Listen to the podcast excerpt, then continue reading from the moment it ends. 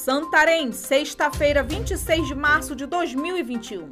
Aqui é Lorena Morena, direto da redação do jornal O Impacto.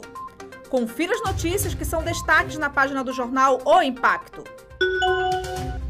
Altamira entrará em lockdown a partir deste sábado, 27 do 3. A Prefeitura de Altamira estabeleceu nove dias de bloqueios total das atividades não essenciais. Segundo o PMA, o atual cenário da pandemia da Covid-19 não deixa alternativas. 175 novos casos da Covid-19 foram registrados nas últimas 24 horas em Altamira, quando a média era entre 30 e 35 casos.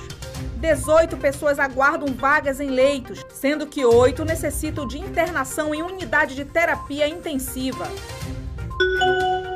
Conflito iminente aumenta a tensão entre garimpeiros indígenas em Jacareacanga. Dia 20 de março, o Ministério Público Federal divulgou imagens que mostram que a necessidade de as forças federais intervirem urgentemente na contenção do avanço da invasão de garimpeiros na região do Igarapé Paunilha em Jacareacanga, dentro do território do povo indígena Munduruku, do Pará. Delegado de Oriximiná humilha advogada.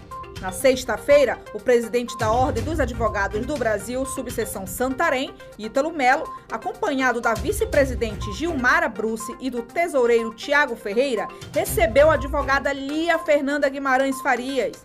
Na oportunidade, a advogada relatou o ocorrido no último dia 20 de março na Delegacia de Polícia do município de Oriximiná, ao exercer as suas atividades profissionais. Justiça Federal abre balcão virtual para agilizar e desburocratizar atendimento a advogados, partes e cidadãos em geral. Advogados, partes e cidadãos, um modo geral, agora dispõe de uma alternativa mais fácil de atendimento na Justiça Federal sem a necessidade de saírem de casa ou de seus locais de trabalho. Desde a última segunda-feira, 22, já está em funcionamento o balcão virtual, que pretende agilizar e desburocratizar o atendimento nas sessões e subseções judiciárias em toda a primeira região, que inclui o Pará e mais 12 estados além do Distrito Federal.